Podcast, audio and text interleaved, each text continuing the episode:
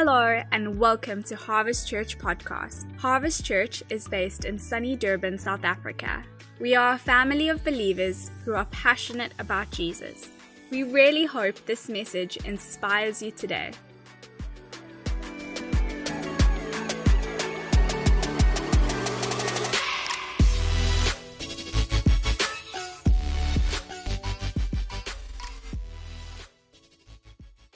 Am speaking on pre-deciding.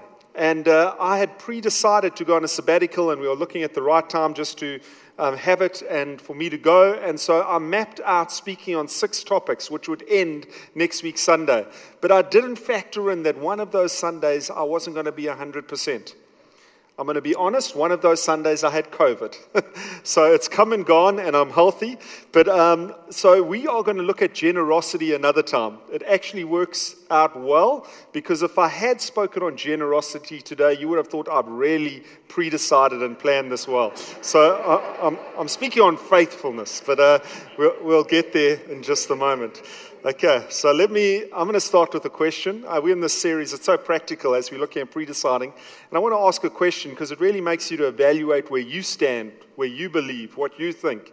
And so here's the question If you could choose a one word goal that you would like to achieve in your life, what one word would you choose?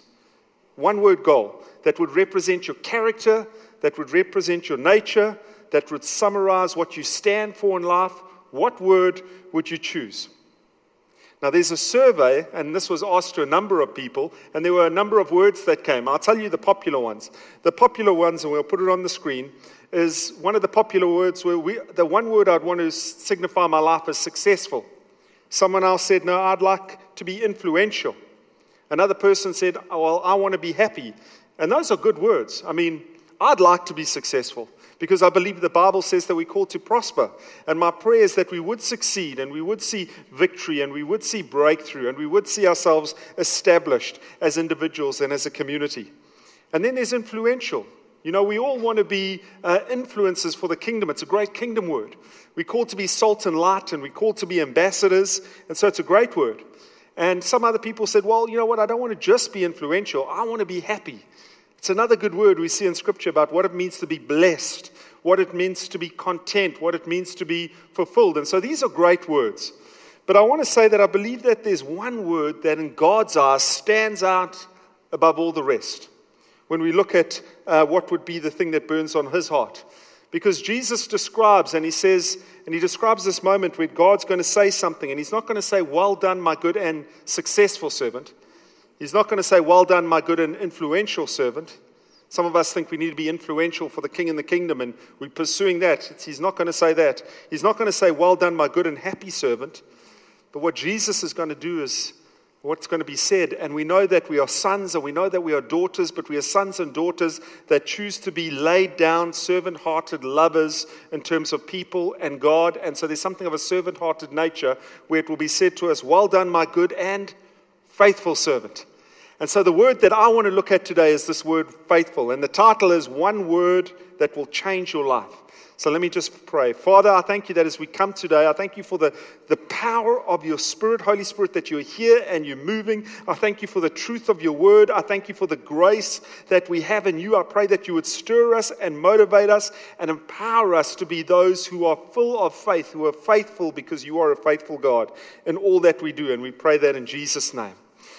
So we're talking about pre-decide, and we're looking at how important decisions are. And one of the reasons we're looking at this is because some of us aren't great decision makers, and we can see that in our lives. Because as we've said, the quality of your decisions determines the quality of your life. And so we're looking and we're saying, what does it mean to pre-decide? So that when we hit that situation or that scenario that we seem to repeatedly hit, that's like the hurdle that's catching us on the forehead, Whenever we're faced with this situation, that situation, your situation, whenever we're faced with that, we have pre decided that we're going to take a certain action. And we have decided we're not waiting till we're in the middle of that moment to make some brash, impulsive, um, emotional response to what's happening, but rather we're going to go to the truth of God's word, His promises, His principles, and we are going to respond in that moment, having pre decided that we are going to uh, respond in a way that honors God. And so and that pleases him. So this is the series we're in, and there's six areas that we're looking at. Yes, Generosity will be later. But uh, this, these are the areas. We are saying, because we see this as the attributes of God's heart, we see this as his character, and we get to reflect the goodness of that. We don't only have to stand and just behold the wonder of who he is, but we get to reflect that. And so we have said this we are going to be ready. We can put that um, diagram up, thank you, of that circle. Thank you, Brandon. We've decided we are going to be ready. We are going to be consistent. We are going to be devoted. We are going to be generous. We're going to be faithful and we are finishers. We're not just starting this thing to get tired and to give up halfway and say, you know what, I'm out. No, we are finishers. We're going to see the culmination of what we are called to in God. And so today is the theme of faithfulness. And we're looking at what does it mean? How do we pre decide to be faithful? We're just going to investigate that a little bit because here's the thing we are never accidentally going to be consistently faithful. That's why we're pre deciding. You are never accidentally just going to be consistently faithful. It's a decision, it's a posture, it's a disposition, it's a stance, it's an attitude, it's approach to life in God that we are looking to make. And there's no way, day in, day out, week in, week out, month in, month out, decade in, decade out, that we are going to be consistent faithfully without intentionality. So we want to be intentional about our relationship, about the things of God, and how we live a life that pleases Him. And it's difficult. And the reason we find it difficult to be faithful is because we often find ourselves on a trajectory in life toward that which is easy. We're on this trajectory towards that which is convenient. And being faithful, faithful to God, and living in a way that pleases Him and delights Him that's not easy in the world that we live in. It's rarely easy, it's often hard. It comes with a cost, but it's completely worth it. And so we're going to investigate this, as I said. We're going to jump into the Old Testament and then we're going to springboard into the New. And so if you've got your Bibles, I'll put it on the screen. We're going to look at Habakkuk chapter 2, verse 4. And it says, Look, it starts off, thank you. Look at the proud. Do you know someone who's proud? If you do, put up your hand. No, don't point at them. Don't elbow them. It's family day. We want to remain friends. But you know, we've all got an idea of who's proud. We want to investigate this for ourselves. It says, Look at the proud. What do they do? he's trying to highlight this. He's trying to say, Why is this dangerous? Why, why is this going to sabotage your walk with God? And he says, Look at the proud. They trust in themselves and their lives are crooked. It's saying they trust in their own wisdom, their own knowledge, their own righteousness, their own goodness, their own bank account, and their own ability. They trust in their own self sufficiency, and they find pride in that.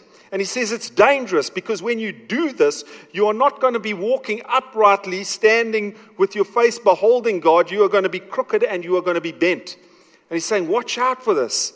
But the, and this is the difference with the righteous. But the righteous will do what? The righteous will live by their faithfulness to God. How do you distinguish someone who is in right standing, right relationship with God? And we know that it's by faith. It's not something you can achieve, and it's by faith that we access the grace that allows us to stand rightly before God and enjoy relationship. But it says this the righteous will live by their faithfulness to God. You so often we find that in a moment we think, you know what, I, I receive righteousness and, and that's the end of it. No, it's, it's the start of the salvation journey. We get invited into what it means to be righteous in instantly, but then we get the joy and the privilege to walk it out on a daily basis what it means to be in right relationship, right standing with the living God, and having access to all the grace that is ours through faith in Him. And so he's saying, Look at the proud. And we all suffer at times with pride. Uh, I can say all of us, I mean, I'm, I'm definitely speaking to myself, but I'm sure that you're with me, where we think, you know, I'm going to do it on my own. I'm going to make it happen. I, I can be self sufficient. I can will myself through this. And if I can't will myself through this, I can definitely connive my way through this. And we all find ourselves in those moments. But it says, Look at the proud. They trust in themselves, and their lives are crooked. But then it says, But the righteous live by their faithfulness to God. And I want to read the message because the message Bible brings a little bit of color and life to it. I always like to look at a, a, a literal and then a um, paraphrase that's just more understandable. And the message Bible, as a paraphrase, says this But the person in right standing before God through loyal and steady believing is fully alive. They are really alive. It's saying that when we realize that we, through faith by grace, that we get to stand in right relationship with God, we know that we're going to continue in that through loyal and steady believing. It's a, it's a journey. It's not just a moment, it's a relationship. And when we walk out that relationship, we are fully and really alive. So let me ask another question. What does it mean to be faithful? This is a practical series. It's just throwing a few handles out there. But when we look at it practically, how do we live out faithfulness? We don't want to be faithless and have less. We want to be faithful because of it, uh, knowing that it comes from the, the, the faithfulness of God, and we get to be full of faith because of that. But how do we actually live that out? Some of us might say, well, don't cheat on your tax- taxes, don't cheat SARS, don't cheat on your spouse. Don't cheat on um, whatever it might be. You can fill it in. Just try and be a good person. And you know, that sounds right and that's good. I'm not saying there's anything wrong with that. But Jesus looked at faithfulness from a different angle than we would, other, uh, than we would think in other times. He brings a different perspective. And actually, if you do a Bible study on what Jesus said about faith, there are three categories. And all the times he mentioned faithfulness, there were three categories to which he mentioned it. And there were only three categories that he spoke about faithfulness. Let me tell you what they are. He talked about faithfulness and how you treat pe- people. This is how you're faithful. He says faithfulness is seen in how you treat people. Faithfulness is how you steward resources. And faithfulness is how you respond to God. So he's saying faithfulness looks like this it looks like something in your relationships with people, it looks like something in how you take care of your resources. Faithfulness looks like something in how you respond to God. So, in response to these values that Jesus is revealing to us on faithfulness, we're going to look at three areas and we're going to pre decide on three things. That's what we're going to do today before we go have fun on the grass and the jumping castles. Well, some of us under a certain height and weight category. The rest of us, we get to cheer them on. The first thing that we're going to pre decide is this every interaction is an opportunity to add value. Every interaction is an opportunity to add value. Our second decision is this, because the first one is it's about relationship. The second is this every resource is an opportunity to multiply. Every resource you have is an opportunity to see multiplication because Jesus defines faithfulness as taking care of that which He's entrusted to you. Number three, every prompting is an opportunity to obey God. Every time God prompts you, it's an opportunity what a privilege to have this opportunity.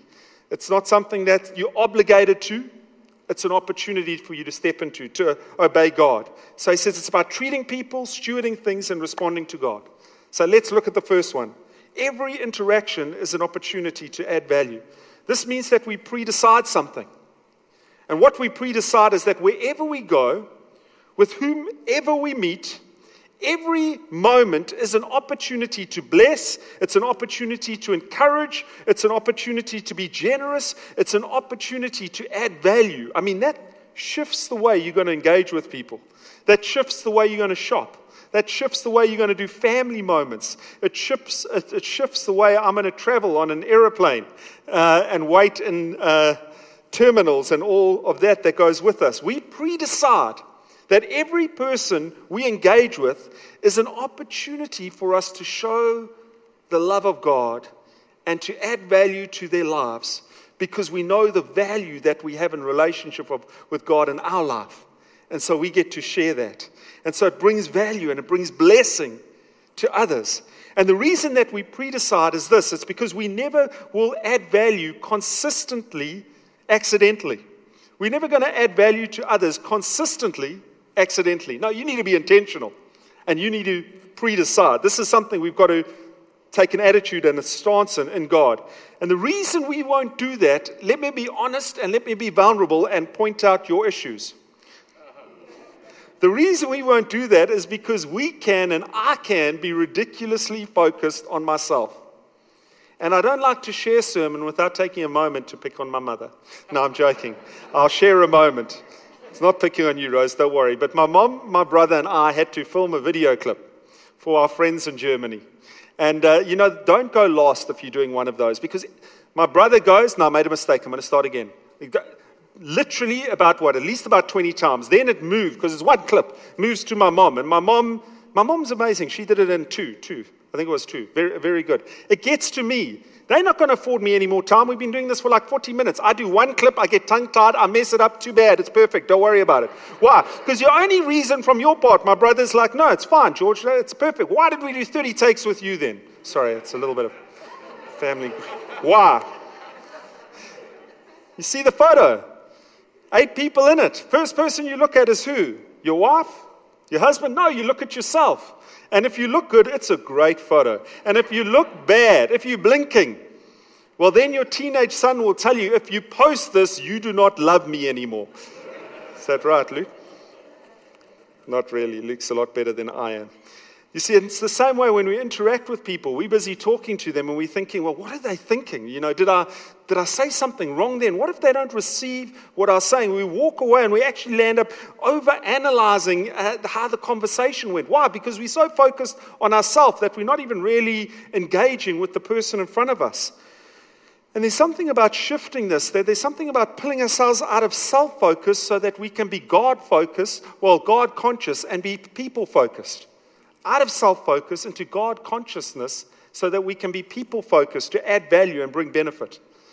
And there's a shift that needs to take place. And it looks like this that instead of saying, you know, will they like me when I'm in this moment, instead of saying that, or instead of saying, how will they receive me when I come into a, a, busy room, I'm not worried about how the focus is on me, but instead I know Jesus is in me. And wherever Jesus pitches up, there is life and grace and ministry and freedom and liberty and love that starts to splash out. And I start to say to myself, I'm not going to be self focused, I'm going to be God conscious, I'm going to be people focused and say, Jesus, how do I add value? How do I bless? How do I encourage? How do I release generosity? How do I speak words that bring people into new, new moments of destiny with you? Ephesians 4, verse 29. And I say that because that's a form of faithfulness. How are you treating other people? Ephesians 4, verse 29, picks this up and emphasizes it. It says, Don't let any unwholesome talk come out of your mouths, but only that which is helpful for building others up really for adding value, what we're talking about, according to their needs, that they might benefit, that, sorry, that your words might benefit those who listen. I want to look at a different translation. The Passion Translation just says it so beautifully. It says, but instead, saying instead of speaking these ugly words, harsh words, um, spontaneous words that you haven't thought about that do such damage. My wife often tells me this, George, that word is like a nail in a fence. You can pull it out the fence, the hole's still in the fence. I'm like, sweetie, we can tear down the fence later. It's not a problem. Different approaches to construction. But this passage that says this, the Passion Translation. But instead of all that, let your words become beautiful gifts. I love words. I love English. I love language. I love phrases. Let your words become beautiful gifts that encourage others do this by speaking words of grace to help them. Your words can be beautiful gifts. They can be infused and they can be armed and dangerous, carrying grace that explodes upon every situation. What words are you speaking? Are you intentional in pre deciding what you're saying, or are you just responding brashly in the moment? And, and we get to be faithful to God and we get to add value. And here's the thing when you walk into a room, you get to change the climate in that room. I don't care what room, I don't care who's in it, I don't care what the purpose of that meeting is, I don't care what's been said before. The way that you walk in as you are engaging and God conscious and you people focus and you're saying, Lord, I want to partner with your kingdom. I want to speak words that are gifts to others that are infused with grace. When you do that, you are not a, a thermo, I mean, a thermometer walking in to read the temperature of the room. You are a kingdom thermostat thermostat that sets the atmosphere. Because as you walk in, encouragement walks in, and grace walks in, and favor walks in, and mercy walks in the room, and love walks in the room, and blessing.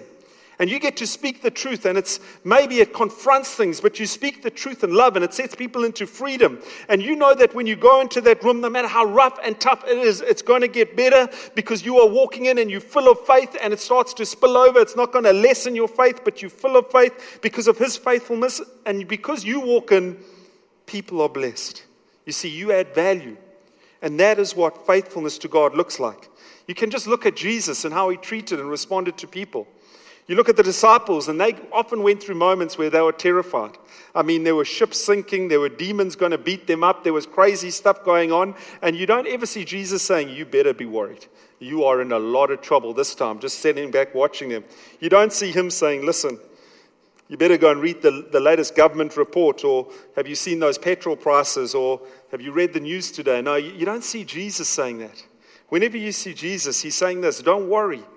Don't even worry about what you're going to eat and drink. Don't even worry about the clothes that you're going to wear because your heavenly Father cares about you so much. He's saying he not only cares for creation, but he actually and most certainly cares about you individually and personally.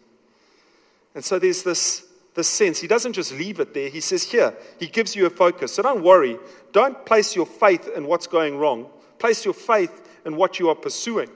And so he says this, and we spoke about it last week seek first the king, the kingdom, his righteousness. Don't try and seek your own righteousness. Seek first the king, his kingdom, and his righteousness. And when you do the seeking, God does the adding of everything that you need to live a God glorifying life. You look at Jesus with the woman who sinned and who was caught in adultery. You don't see Jesus saying to her, Well, shame on you. you you've been involved with despicable things and turning his back on her. No, you see him getting down and low and starting to write in the sand. And the religious leaders would have got excited because they're thinking he's picking up a rock and he's going to start stoning her. And as they peer over to say, well, that's a good rock, what about that one? They see that he's writing things in the sand. And some theologians think that he was writing out the sins that each of them would have done because they start to leave individually. Here's the beauty. He wasn't only protecting the lady and saying, no, I'm not going to stone her. But he was not looking them in the eye, he was writing it on the dust. So he didn't actually expose them and cause them in their judgment to need to be stoned themselves. He let them walk away with grace and freedom. And then he turns to her and he's just shown this picture of saying, Look, I don't condemn you. I'm not standing from a far off distance wanting to stone you, saying you're not good enough. I'm willing to get down low in the dust. That's what love does. And he says, Where are your accusers? And she says, There is, there are none. He said, Neither do I condemn you. He never came to condemn, he came to liberate. And so he says to her, Go your way and sin no more. And you think, Well, she's just going to get caught in the same things. And you, we need to understand that this is a grace encounter. There is not only grace to her in the moment, but she goes with grace that enables her to live free, to, to be liberated, and to be able to live a life that glorifies God. There's grace to you and with you. And that's why, if you read in the New Testament, uh, the 13 letters that Paul writes, he always starts by saying, Grace to you. And then he finishes, because you finish reading it, and he says, Grace with you as you go. It's grace. And this is what Jesus did. He was so gracious and grace. Um, and grace giving. When you look at Peter denying Jesus, not one time, two times, three times, what did Jesus do? He didn't say, Your discipleship card is revoked and canceled. No, he doesn't do that in this moment. But he says this, and I love it because he deals with Peter's heart. You know why? Because the scriptures say if you are faithless, he will remain faithful because he cannot deny himself. If faithful isn't something he does, faithful is who he is. And so even when Peter is faithless, he says to Peter, he says, Peter, do you love me? Do you still love me? And then Peter responds, Yes, I do. Then go and feed my sheep. He doesn't even say, Peter, well, then you should be kind to me and say nice words. No, he's faithful. This hasn't shifted him. He knows who he is. He says, Peter, go and feed my sheep. Go and do my will. Go and show my love. And there's a forgiveness and a, gr- a graciousness and a graceful way in which he deals with that. He's saying, I want you. Jesus came to show the love of the Father. He said, I'm never going to leave you nor forsake you. He modeled this out on his time of, on earth. Then he says, You are going to do greater things than me because I'm never leaving. I'm even giving you my Holy Spirit. What I want you to do is live as a demonstration and expression of my love. Uh, love. Every interaction is an invitation for you to show the love of God, for, to build people up, to show grace, to be a blessing. And you have no idea what a single word a God focused, directed word can do to change someone's life. Uh, I was reading a testimony of Craig Groeschel, and many of you will know him. If you've got the YouVersion Bible app on your phone, um, that is from uh, his church. And he was talking about as he started out in ministry, he had just felt the call. And um, as a young man, he came out of professional tennis and he went into seminary and he was studying to be ordained through the group of churches he was with. And he came back one day to his pastor and he was embarrassed. He was weeping his eyes out. He was crushed because he said they rejected my ordination. He was the only person that had been rejected that he knew of, and this was in a group of churches desperate for pastors. And so he flung himself on his pastor's desk, and he said it was the full weight of his body, like he properly climbed on there, the whole body on the desk. And he, and he does this, and the pastor says to him, the pastor said to him, he looked at him, he said, Listen, look at me, Craig. He said, I want to tell you something, but you've got to look at me and you've got to pay attention. And Craig is broken. He's thinking, I'm out of ministry. I can't continue. And he said this to a young Craig Groeschel No man can stop you from doing that which God has called you to do. And there was something about the condemnation that broke off of him as the calling of God picked him up and stood him up, knowing what's possible in God. But it took a man speaking a beautiful word that was as a gift of grace to Craig in that moment. What words are we speaking? Do you know that a single word can change someone's life? And that's one of the ways that we can be faithful to God, is to be a blessing to people. The second thing is this. Another way we can be faithful to God, you can put it on the, on the screen. Thank you, Brandon. Number two, every resource is an opportunity to multiply. Matthew 25, verse 21, Jesus tells the parable of a wealthy man who's got property and resources, and he's going on a trip. So he goes to um, his servants and he says, I'm going to give uh, five bags of gold to you, I'm going to give two bags of gold to you, and I'm going to give a bag of gold to you. And the two people who got um, the bags of gold first, the five and the two bags of gold, what they did is they worked it. They took it and they risked it, and I don't mean like at a, uh, a, casino, but they, they took a calculated risk of how there could be multiplication. They risked it, they invested it, and they doubled what they had. And in verse 21, this is what the master um, of the property said to them Well done, my good and faithful servant. You've been faithful with a few things, and I'll put you in charge of many things. Often we get that reverse. We want to be faithful with many things, so we don't do the few. No, he says, You've been faithful with a few things. I'm going to put you in charge of many things. And here's, here's uh, something that's quite significant. Is you're talking about finance, but he's talking about authority. Do you see the difference? You've been faithful with this, and so I'm going to put you in charge. It's not a financial thing, it's talking about authority and stepping up in authority. And you multiplied what I gave you. So, this is what the master's saying. You see, in the kingdom of God, that's what faithfulness looks like. It looks like multiplication of resources. And the Greek word for faithful is this it's the word pistos. And if you look in Strong's Concordance, it's quite interesting what it conveys that it means. It says, and we can put it on the screen it is persons who show themselves faithful in the transactions of business, the execution of commands or the discharge of official duties.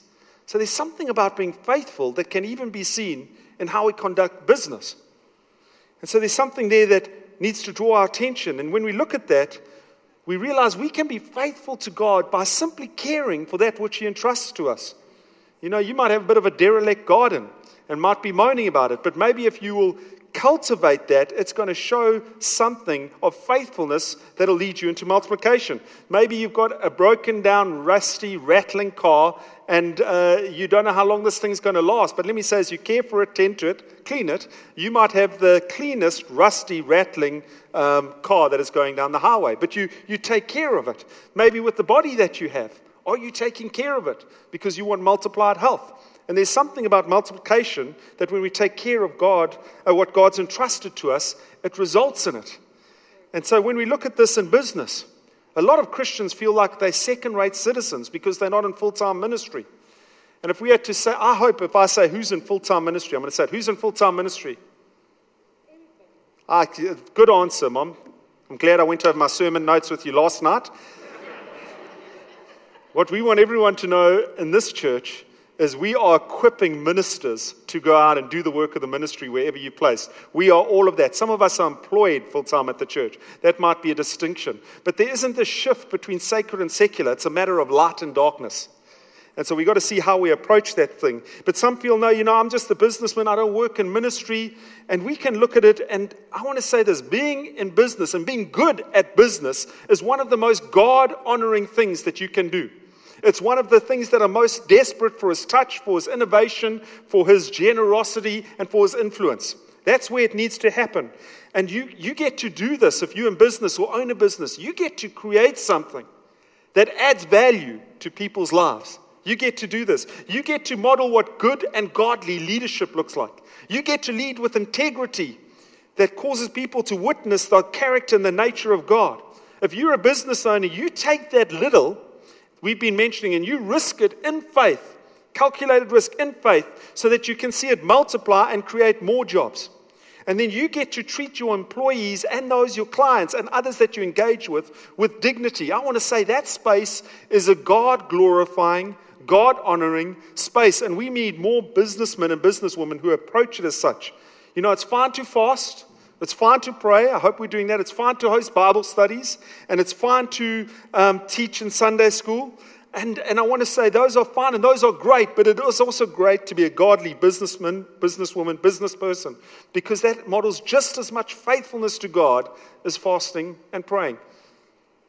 I've got friends here who I hear more testimony about what they're doing in the secular as they are light in that space than I do often from those involved in ministry. They've got better stories, better stories than I get to share most of the time. It is faithfulness to God. And here's a scripture that backs that up Colossians 3, verse 23. Whatever may be your task, so you're looking, thinking, but this doesn't glorify God. Whatever may be your task, work at it heartily. I love this. It's the amplified version, gives it amplification. Whatever may be your task, work at it heartily, uh, heartily from the soul. Whatever task you're doing, work at it from your soul. That's all invested as something done for the Lord and not for men knowing with all certainty that this is from the Lord and not from men, and that you will receive the inheritance which is your real reward. It's saying what you do on earth, no matter what it is, if you do it from your soul as unto God, there's going to be eternal reward. It doesn't just have to be ministry or this or, or that that you think is just church activity. No, it's being the church. And often we hear today, if you've got your motivational speakers like Simon Sinek, they'll say, find your passion that makes you come fully alive. And when you do that, you're not working. I mean, that's beautiful. But there is, there's been a survey, and I can't remember the percentage. I didn't pay attention to it a moment. But there's something like 70% of people that say, I can't find my passion or operate in it. So what about me? Does it mean I uh, don't come fully alive? And I just, and I wanted to say this. If you can't find your passion that makes you come fully alive and do it, then do what's in front of you with the passion that you have for the one who makes you alive. And that's going to glorify him. And that's what faithfulness looks like. And then there's the other guy who's got the one bag. And he thinks, hey, you know what? I'm just going to hide the money. I, am afraid of my master. I, I, don't really know him too well in his heart. And, and so, because I don't really know him and I've built my own perspective of him without any reality, I'm just going to hide this money. And so he does that. And then when the master comes back, verse 20, he says this to him I was afraid and went out and hid your gold in the ground. See, here's what belongs to you. And his master replied, You wicked, we've got it on the screen, thank you. You wicked, lazy servant. Here's what I want you to see. And here's what I want you to feel as I read that. To the one who multiplied, to the one who has given something, it said, You are faithful. To the one who buried it, even what he had was taken away. And he wasn't just lazy, he was wicked. I mean, that's quite a statement when you hear that. And here's the thing abdicating doesn't remove accountability, it increases it. So when we think, I don't really know his heart, so I'm just going to abdicate and not get involved, that doesn't mean that you're just going to get off and it's going to go wonderfully with you. No, I want to say that's going to increase accountability because there's a day coming that you're going to need to be accountable. The beauty is that we know that in God we're accountable to that which is reward. But the challenge is if we don't know him and if we have not sought him out, sought to engage with his kindness and the goodness of his heart, there's a reckoning in that moment as well. And so we get to choose to be faithful. That's what's modeled out here. And then lastly, let me say every prompting is an opportunity to obey God. Acts 20, verse 22. And Paul's been ministering powerfully in Ephesus, but then something happens, and he says this emotional goodbye to the church leaders because he says, And now compelled by the Spirit, verse 22. There's a compulsion in the Spirit of God. And it's the Greek phrase, deo pneuma. I've been compelled by the Spirit, deo pneuma. And the word deo means compelled, it means bound, it means wrapped. And the word pneuma means spirit, it means current, it means breeze. So I'm compelled by the Spirit. Here's what it means. I love this description from the commentary. It's not going to be on the screen. I'm going to re- uh, read it to you. This is what it feels like when you're compelled by the Spirit, if you're wondering. It's like a rope that is pulling you because you are bound or tied to the breeze of the Holy Spirit. Don't you love that? You are bound or tied to the breeze of the Holy Spirit. And so there's this compulsion, and you can't explain it. Paul goes on to say, I'm going to Jerusalem, and I'm not knowing what will happen to me there. I can't explain it. I don't understand it. I don't know the details, but I am bound, and I am caught up, and I'm following the breeze of the Holy Spirit, no matter what it looks like. And there's something that compels them. And you see, faithfulness looks like the response to the prompting of God. Faithfulness looks like the response. Let me tell you two stories. One is with my mom, and I said a bit of a tougher one earlier, so I'm going to bolster her a bit now. But this testimony is actually my testimony. And at the age of nine months old, I had had whooping cough for a duration of time, and we are staying at the Salt Rock Cottage, and my mom and my dad were off to a funeral. Was dad doing the funeral? So my dad was doing a funeral. I remember when he was off to do ministry, it was like you be in the car, we leave at that time, and uh, gracious but firm.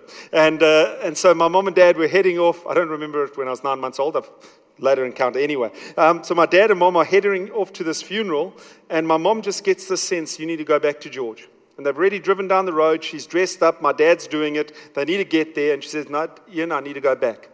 And he's like, What are you talking about? She said, No, there's this prompting. I need to go back. And so she comes back to the Salt Rock house, and the lady who was looking after me was in the kitchen, and she walked through to the room, and I was blue and stiff as a board. Is that correct? Said a few moments later, she thinks I would have been gone totally. She was able to pull out whooping cough, all that goes with it, and get me back and get life back into me. But it was following a prompting that the Lord gave her. Here's why I want to say this. You have no, here's the spiritual principle of this story. You have no idea what God might do when you follow a prompting that He gives you.